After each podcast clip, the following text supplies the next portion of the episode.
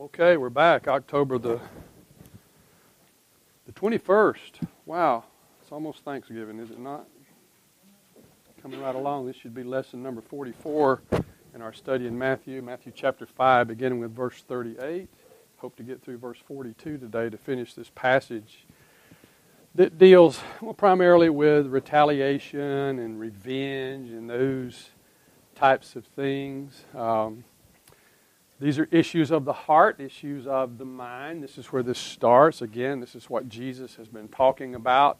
And this will be the fifth of six issues that he brings forth in this particular passage out of uh, Matthew chapter 5, of course, part of the Sermon on the Mount. So, retaliation and revenge.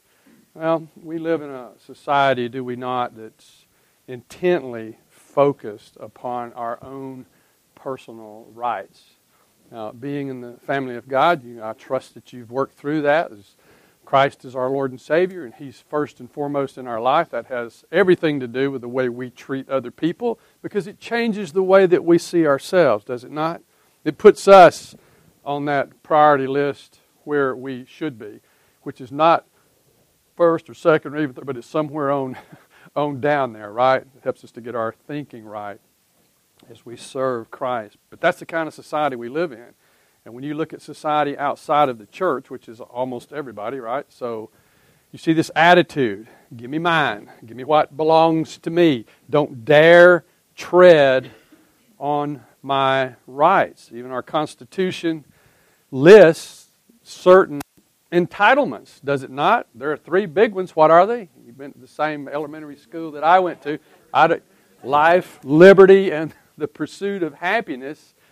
I wonder, I don't know, maybe that, that might be all that they're getting nowadays, because if I ask another question about history or whatever, I, it's amazing the kind of answers that you get. Yeah, along that line, I don't know if you've ever watched, uh, honey, what's the guy who goes down the street and asks people? No, Watters, Watters' World, yeah. When he asked somebody on the sidewalk a, a historical question, he asked one lady who the vice president of the United States was, and she said Colin Powell. Okay, so I don't know what, what folks are, are getting nowadays regarding. yeah, it was. You saw that. I remember uh, along this line, a history teacher that I had, he, he taught me uh, some very basic things about the Constitution. I remember at North Cobb, his name was A.C.R. Smith. That was his name. If he's listening to this, I'll, I'll do him right. His name Al Smith. Big muscular guy, worked out all the time, but loved history and had a really unique way of communicating that, at least in a way that I remembered it. But I remember he said that the right for me to sling my fist stops where your nose begins. And I thought, well, that, that kind of kind of lays it out there in a manner in which I can understand that when it comes to personal rights and liberty and how far we can go and what we can do.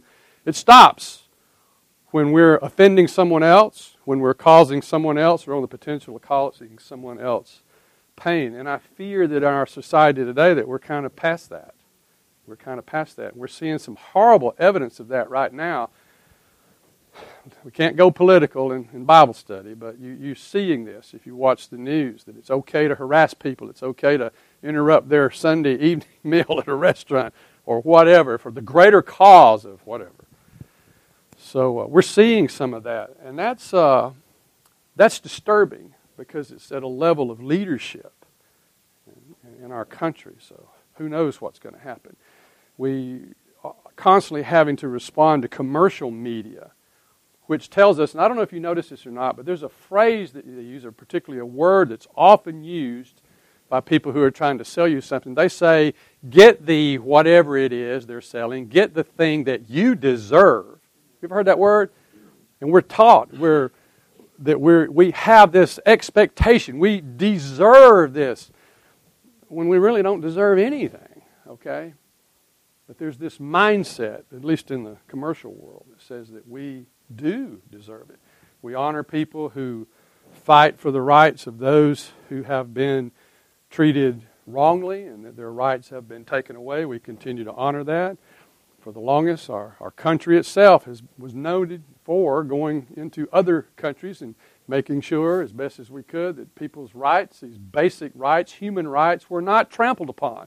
And that if they didn't have somebody else to protect them, then the United States of America would come in and stop the carnage and try to get put in place that would allow for a better uh, representative type of government. Those are the things that we're still hooked to. That's part of who we are as Americans. Instead, what we get a lot of times is phrases like, well, you know, possession is nine tenths of the law, okay? It's built around things, it's built around material things, having things. And such attitudes like that, all they really do is just uh, bring to light, if you will, the, the sinfulness of mankind.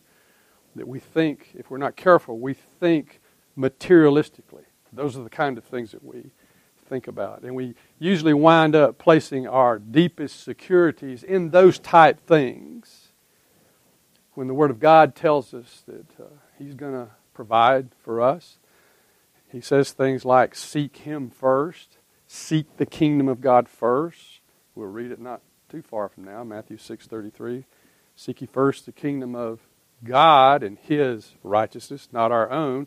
And he says all these things that he just got through talking about will be added to us. So we understand that it's a matter of priority with us, keeping those priorities straight.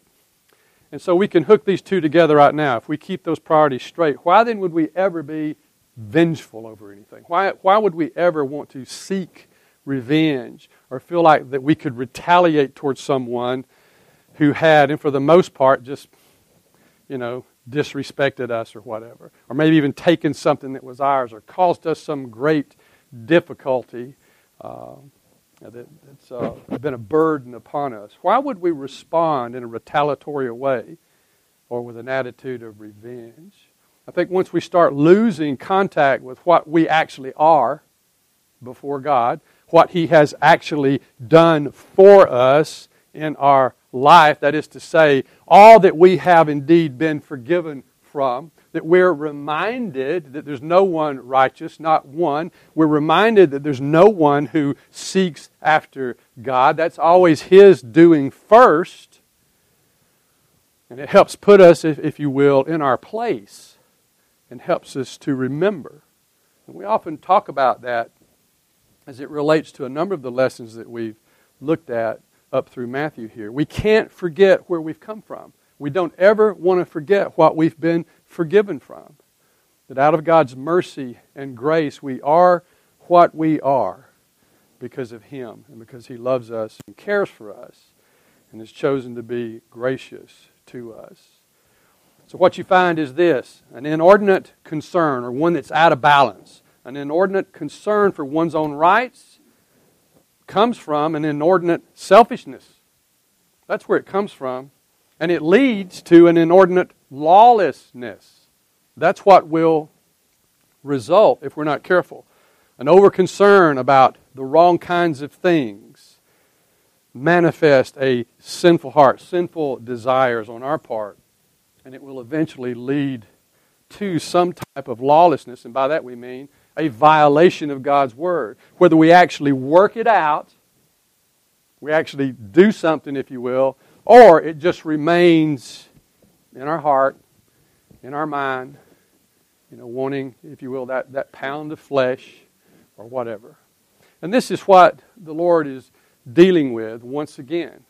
And He pulls examples from their current culture and society for the Jews to make this plain to them to make it plain. And of course, as he's done in the other sections that we've looked at, they've taken the Word of God once again and mixed it up and changed it around so as to find some relief or to find some support in the way that they want to think about their fellow man, the way that they want to respond. And Christ is going to point that out and say, no, this is really what you're doing. And as always, His Word goes right to their heart. You know, we often read about some of his responses to uh, the Jewish religious community. It says they were, they were cut, they were, they were hurt. Or oftentimes it says they were angry. And their response was that they became jealous. And even, obviously, to a point, they plotted to kill him. That was the impact that it had. So, this self interest manifests all of this. It brings out some of the nastiest, ugliest things within us when we focus on self. James kind of puts it together for us in James chapter 4. You probably thought of these verses if you were looking through this. So in James chapter 4, there, are verses 2 and 3, he says, You lust and you do not have. You, so you commit murder, he says. And we've already looked at murder as one of our six issues here that Christ addressed. You're envious and cannot obtain. So you fight and quarrel. You ever, you ever get in a big mess? I mean, whether it's at church or personal relationships, and you get to a point and you say, wait a minute, how did this start? what, what was this about from the onset? What was the issue? Or certainly after some time transpires. We really can't even remember specifically what the, what the point was without having to take a moment and go back and reflect. That's kind of revealing, isn't it? You don't have because you do not ask, he says. In verse 3 says, You ask, and when you do ask, he says, You don't receive. And here again is an issue of the heart because you ask with wrong motives. You ask for things or for favor or whatever, and he tells us why. If it's the wrong motive, then what is it? He says, Because you want to spend it on your pleasures. One translation says your lusts, okay, which is a direct uh, comment about being wrongly motivated. No matter what it looks like on the outside, you just want to be on easy street, or you want some joy or some comfort out of a particular issue. You ask for the wrong reasons so that you might spend it on your pleasures. And again, I say, once again, an issue of the heart. Why we're doing what we're doing. Even our prayer life, why we're asking for certain things. Why we're doing that. I've even found myself before asking for even intervention in somebody's life for the sake of Christ. And quite honestly, what I'm thinking about is its overbearing impact on me and the harm that it's causing me. Really? And I've been, I've been pricked about that before in my own heart, and I see some heads shaking. You know what I'm talking about. Because we do get under the gun. Prayer, heartfelt prayer, is a labor, is it not? It is a labor. It is a burden. We share burdens. Burdens were shared this morning that push people, bring people to tears and it's, it's an emotional cost to us. And it changes us, it hinders our life. But it drives us to look upon the face of Christ and to entertain His Word in our heart and to trust in that. That's the purpose of it. That's the dual work that God does. He changes us when we pray for other people and when we bring those prayers and concerns to Him. Only He can do that. Only He can work in a heart. He can do that. A preacher once told me, he said, only the Holy Spirit can correct a person and not wound that person. And I thought about that. I have to make sure that I don't get out in front, right? As we said earlier, that we get the beam out of our own eye first. We trust the truth of God's Word and the power of His Spirit to intervene in the lives of people. I trust we still believe that and hold to that. That when we get people praying for someone, whether it's will or these other, these other needs that we've shared this morning, don't ask me why it's necessary. Don't ask me how it works. But that is the Word of God. We are to pray, even knowing that we have a sovereign God. We are to pray.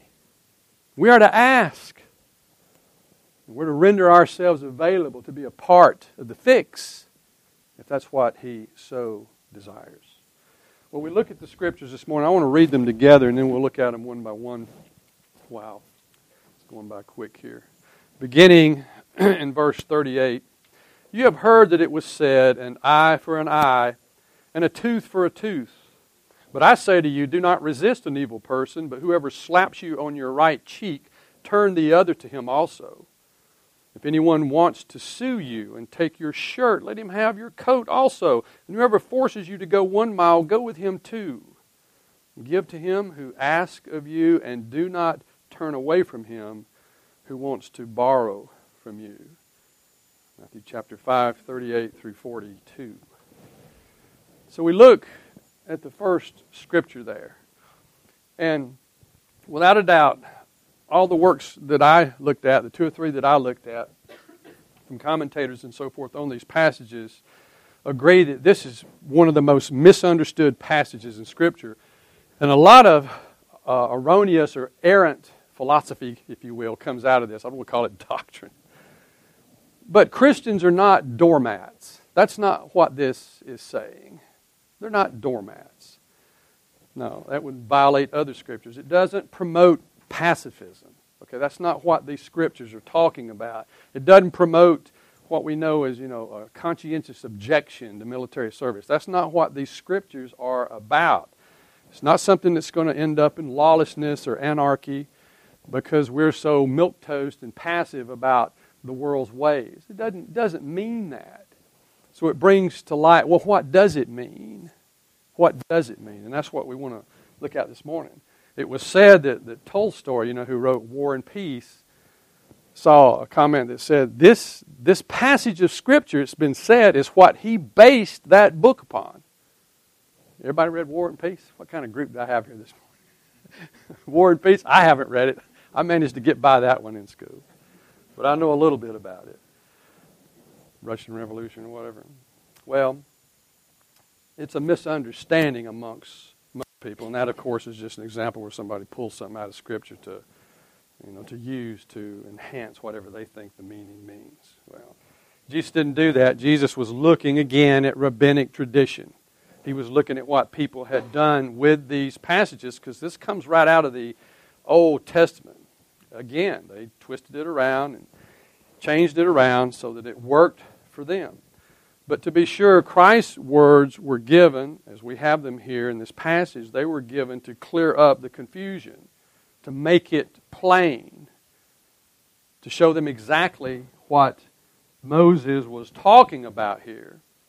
So, what does that require us to do? It requires us to look at our heart and to make sure that we're on the right page when we look at this, that we understand exactly what he was talking about. Well, he goes back to the Old Testament Exodus, Leviticus, Deuteronomy. I'll share those with you in a minute. And we know there's a name for this, this thing about eye for an eye, tooth for a tooth. Who knows what it is? It's called the lex talionis. Okay? Lex talionis. Okay. That's what it's called. And it just simply means it's a requirement that the punishment exactly fit the crime. That's what it was about without breaking down a foreign word. That's what it means. And it meant two things really. It meant no more and no less. It was also an assurance that something would be done and that it wouldn't be uh, a weak approach to some violation, criminal violation that was serious. And yet, again, that not too much was done, okay, that would take the response out of balance. It wouldn't be fair. We, t- we nowadays we would say make sure that the punishment fits the crime. Okay, they were specific here about how that should go down. You, the earliest record that we have of this, even I understand the same language, was from Hammurabi's Code, and he was a Babylonian king who lived about hundred years before the birth of Moses. But you find that same kind of language there. But we look specifically at the Word of God. Exodus 21, 24, and 25 says, Eye for eye, tooth for tooth, hand for hand, foot for foot, burn for burn, wound for wound, bruise for bruise, and it, it goes on. We see it again in Leviticus 24, 20. He picks up with fracture for fracture, and then goes back to eye for eye, tooth for tooth, just, just as he has injured a man, so it shall be inflicted upon him that would still work today, I think. Still work today. And then last Deuteronomy 19, 21, and it adds something here which is important. It says, Thus you shall not show pity. And as I said, to maintain a level of order, if you will, in society, not just the issue of justice, but you can't overlook violations. You say, well, where is mercy and grace and all that? Well, each situation bears out its, its own, I guess you could say, correct response. Okay? It's not like It's not like, okay, he knocked your tooth out, so you go knock his tooth out, okay? It could be a response along those same lines just as detrimental, but it doesn't necessarily mean you're going to knock their tooth out. It's just that the cost to the person is significant for what they have done.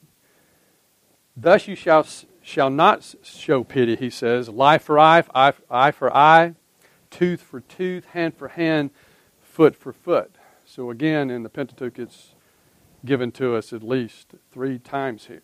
And there's two primary purposes. It's a deterrent for future crimes and actions. Something has to be done, right? Something has to be done. And then it's to prevent personal vengeance and angry retaliation. Because this is a reflection of the human heart. This is what people want to do. This is something that wells up within inside of us. And we ask ourselves this morning, I trust, am I really capable of that? What, what would have to happen in my life to kind of push me over the edge in my expectations of justice or fairness to someone else? Someone else who had committed a legitimate error, crime, fault, whatever, caused significant damage what would I want to see done? And we're still in that same boat. The more emotional it is for us, then the more, I guess you could say, extreme our expectations would be. Thinking somehow that the pain and the anguish that we're experiencing, if it is that, I hope it's something more than just being dissed or disrespected. But whatever we're experiencing is going to require a significant amount of hurt on the part of somebody else before I feel better about it. I almost can't get those words out because it's so ugly and so selfish and so sinful, is it not? A person who has been forgiven, a person who has been literally taken off the road to hell itself, has an attitude like that. We have forgotten how far we have fallen. And then at the same time, the scriptures are clear, and we see it reflected in our laws today, that there has to be accountability. You take away accountability at any level, you take away accountability, and you got problems. You've got problems. The human heart will go off to the left, it'll go off to the right. It certainly won't stay focused upon the person of Christ and the Word of Christ. Accountability is important.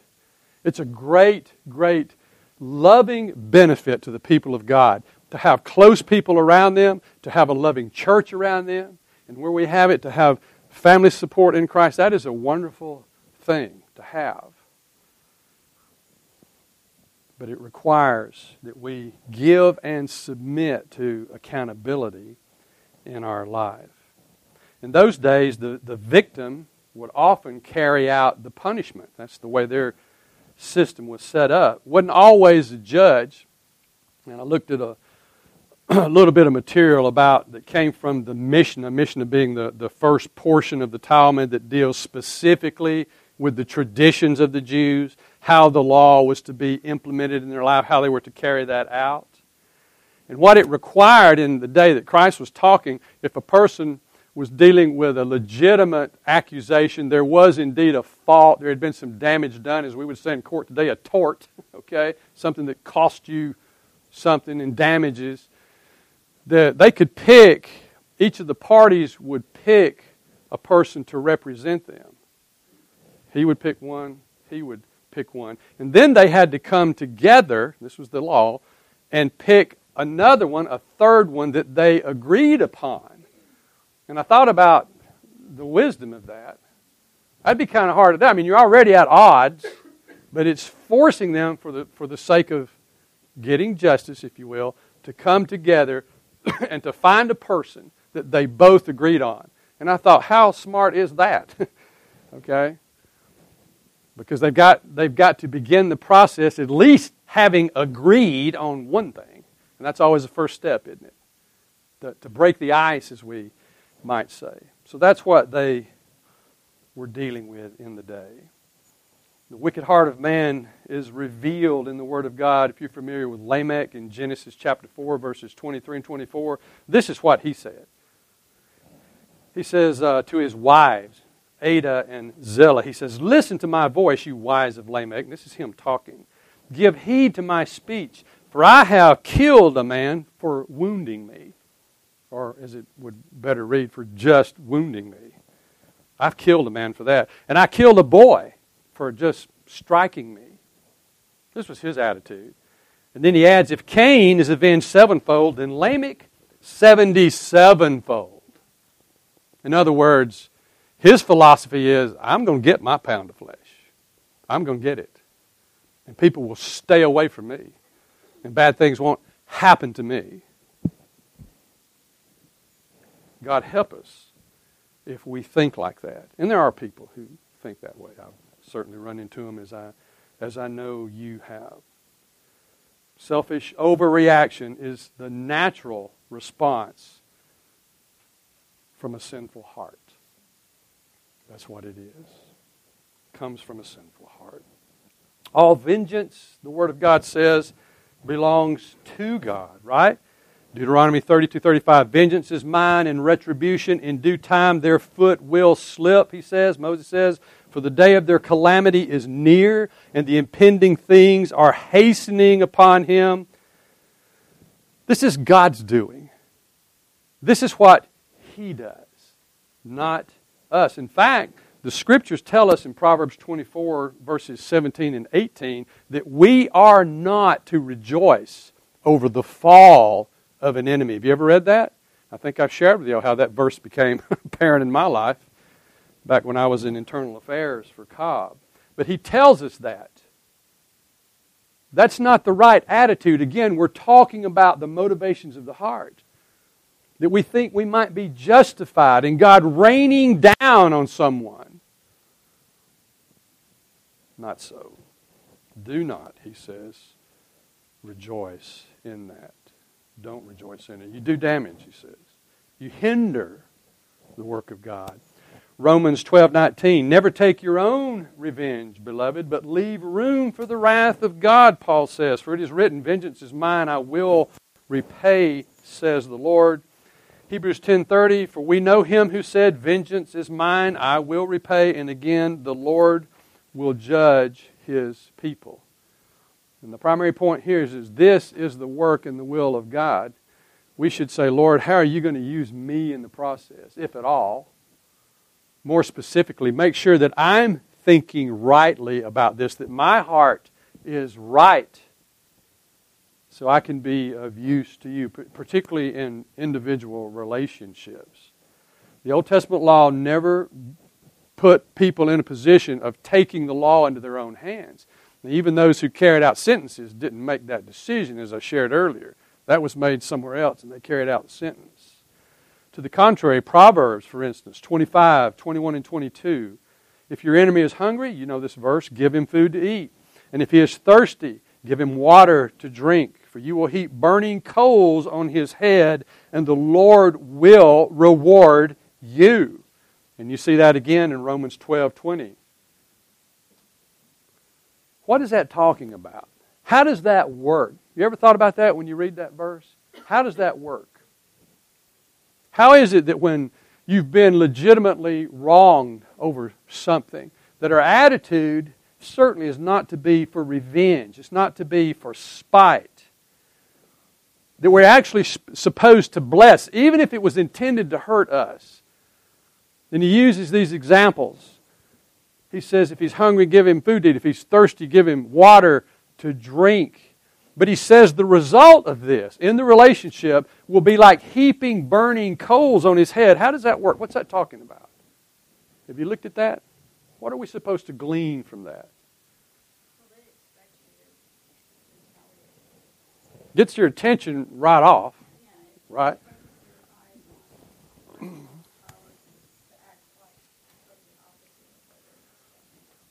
And is there power in that? One simple comment I said the heart of an enemy is softened by kindness, by an extension of love. That doesn't make us doormats, does it? No, like we talked about earlier. That's not what that's about. We let the grace of God work its way through us into the lives of other people. That's what we do. There's great power in that. it always comes down to this well, do you really believe that? Do you really believe, like we'll read in a moment, that turning the other cheek is the right way? More specifically, and we can't argue this this morning, this is what he says to do. As I said, we'll read that one in just a moment. But our hearts have to be right about that. And, and to be specific, we must believe the Word of God on that issue. That that is the right response. It keeps us from being part of the problem. It does its work to change us in our life, in our ministry. And God will accomplish His will. But once again, rabbinic tradition came in here and literally allowed each man to act as his own judge. Civil justice was reduced to this personal vengeance that was often seen. And I'm sure you're familiar with verses from Judges, the book of Judges. You go to chapter 17, and chapter 21, then again in Deuteronomy 12, it talks about people who did what was right in their own eyes. In the day in the judging days, because there was no king in Israel, it said. Each man did what was right in his own eyes. What a mess. The implication is it wasn't under the true leadership of the Word of God. It wasn't. Just whatever made them feel good and vindicated. So what does Jesus say about it in 539? He says, But I say to you, do not resist an evil person but whoever slaps you on your right cheek, turn the other to him also. Really? Yeah. Now look first at this word resist in that particular verse, 539. Because that is a court word. That is a legal word. So, without a doubt, the understanding here is that Christ is talking about somebody like, again, who's brought a suit against you. And he says resist them. Now, if I just read it in the English, I get the picture of somebody grabbing me or shaking me or something. It's not what he's talking about. But he adds something here. He said he uses a word that the, the commentators have to go back and look at and say, now, he says an evil person. Is he talking about evil circumstances? Or is he talking about literally a person who is dominated by evil? Two different things, you would agree, right? Well, he's talking about the latter. He's talking about a person who is obviously evil in their intent, whether it's manifested by a tremendous greed, you know, trying to get something out of you and all they can get out of you that they're really not entitled to, that's an evil thing. Or just somebody who wants to see you hurt. Have you been watching some of these lawyer commercials on TV? Have you noticed? There's at least two that I've seen where they say plainly their goal is to make that person who caused that auto accident hurt like they hurt. How did we get to that? Is that justice? Is that going to make somebody. Why would they even say that in a, in a publication, a commercial? Because they're appealing to what they know people want. They want their pound of flesh. That's disturbing to me. okay? And if you haven't heard those commercials, now you'll recognize them when you, when you see them, if you watch some TV and you see those coming through. You can even capitalize on that. It's so, it's so prevalent in society. We can capitalize on it. We can, in that, give the people what they want. You want a pound of flesh? Come to us. Let us handle your case. We'll make them hurt. Okay? We'll make them hurt. Then you'll feel better. You'll feel better. What does that cater to? Talk about a malignant heart. But you deserve it, right? It's the justice you deserve, is what they would tell you. Resist. Don't resist, he says. An evil person. He gives this example. They slap you on the right cheek. and it was interesting to find out, and this would have went right over my head. With very, very few exceptions in the, the world that Jesus was talking about, everybody was right handed. Now, I would never would have thought about that just because society kind of mandated it, okay? But to get slapped on the right cheek meant what then? I mean, if, pardon me, brother, but I'm not going to hit you. If I was going to slap you on the right cheek, I, you know, I could use my left hand, but if I, if I wanted to slap you on the right cheek, I'd have to what? Backhand you. And he's saying that there's evidence that this is most likely the imagery that was being put forth. which is this, it's enough to slap somebody in the face. Very offensive. Very offensive. But to backhand somebody with that additional force and so forth, now you're getting boom instead of a, a slap. It's a, it's a hit, it's a strike. Okay? And you feel it. Tremendous assault on someone. So, with that in their mind, Christ having put this forth, bam, he says, What? What do you do? Turn the other to him also. Give him the other one. Without a doubt, the ability to do that certainly indicates that something has already happened in your heart, right? Something has already been settled.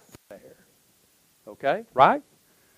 Because in the emotion of that moment, I think it would be extremely uh, unusual to expect someone to be able to respond as Christ is requiring us to respond here, as He's putting forth. He's talking about doing the work between your ears and in your heart before a situation like that happens. That's what He's talking about. And then we'll see how a person responds. I quoted here from my book, Sermon on the Mount by Charles Quarles. He said, Jesus' words prohibit his disciples from viewing any person as a personal enemy. Jesus' followers must regard all people, even evil, evil people, as neighbors and relate to them lovingly rather than hatefully. Jesus' followers are to endure abuses graciously and refuse to seek revenge. How do we do that without becoming a doormat? How do we do that? How do we do that and not get continually run over in society or even in our professional worlds, in our work, work lives? God forbid, even at church. How would that happen? What has to happen? Talk to me.